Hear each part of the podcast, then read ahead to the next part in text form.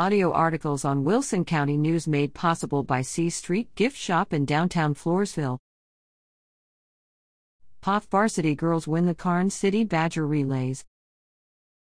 The Poth High School varsity Pirettes won the Karnes City Badgers relays with 220 points, with Falls City trailing behind in second, with 187 points. Berkeley Urbanczyk placed first in the high jump event with a jump of 5 feet. Cecilia Korzekwa placed first in pole vault with a jump of 8 feet 9 inches and first in the 300 meter hurdles with a time of 49.80. Addison McGill placed first in the varsity long jump with a jump of 15 feet 10.50 inches. Cora Roca placed first in the 800 meter run with a time of 2 minutes 33.59 seconds.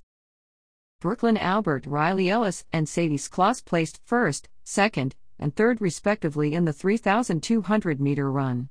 Albert's first place time was 11 minutes 49.62 seconds. Skloss also placed second in the 1,600 meter run, and Ellis placed first with a time of 5 minutes 44.32 seconds.